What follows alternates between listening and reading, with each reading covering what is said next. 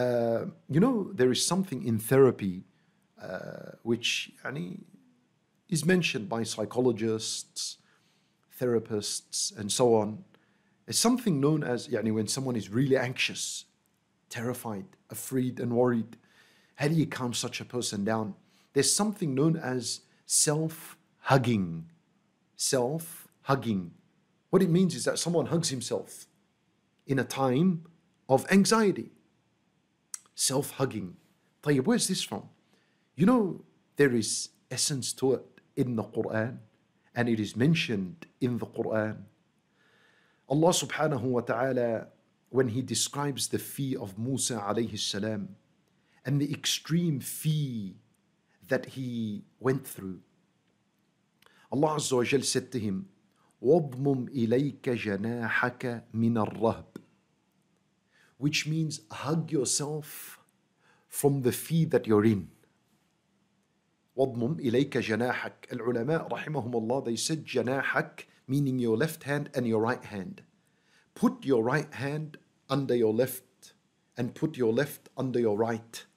And like a kind of udmum, udmum, meaning hug, embrace yourself. Min rahb because of this anxiety and this fear that you're experiencing.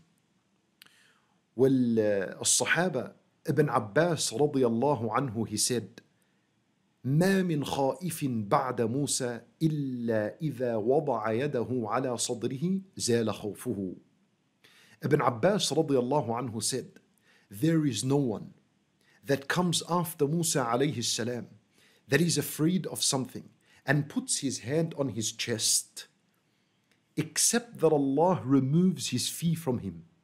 ومجاهد رحمه الله from among السلف he said كل من فزع فضم جناحيه إلا ذهب عنه الفزع Mujahid rahimahullah said any person who experiences fear and anxiety فضم جناحيه he embraced himself إلا ذهب عنه الفزع except that the fee would go away from him.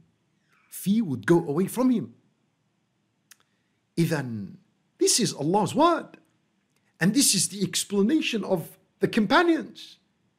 So, yes, we do have this idea of self hugging, right? That is mentioned by psychologists. But if we read our Quran, we would have found this in our Quran. This is what Musa salam was commanded to do by Allah. And as a result, Allah removed his worry. Now, this is a therapy. Now, Allahu Akbar. Read the ayat, read the translation and interpretation if you're shocked that the first time you hear something like this.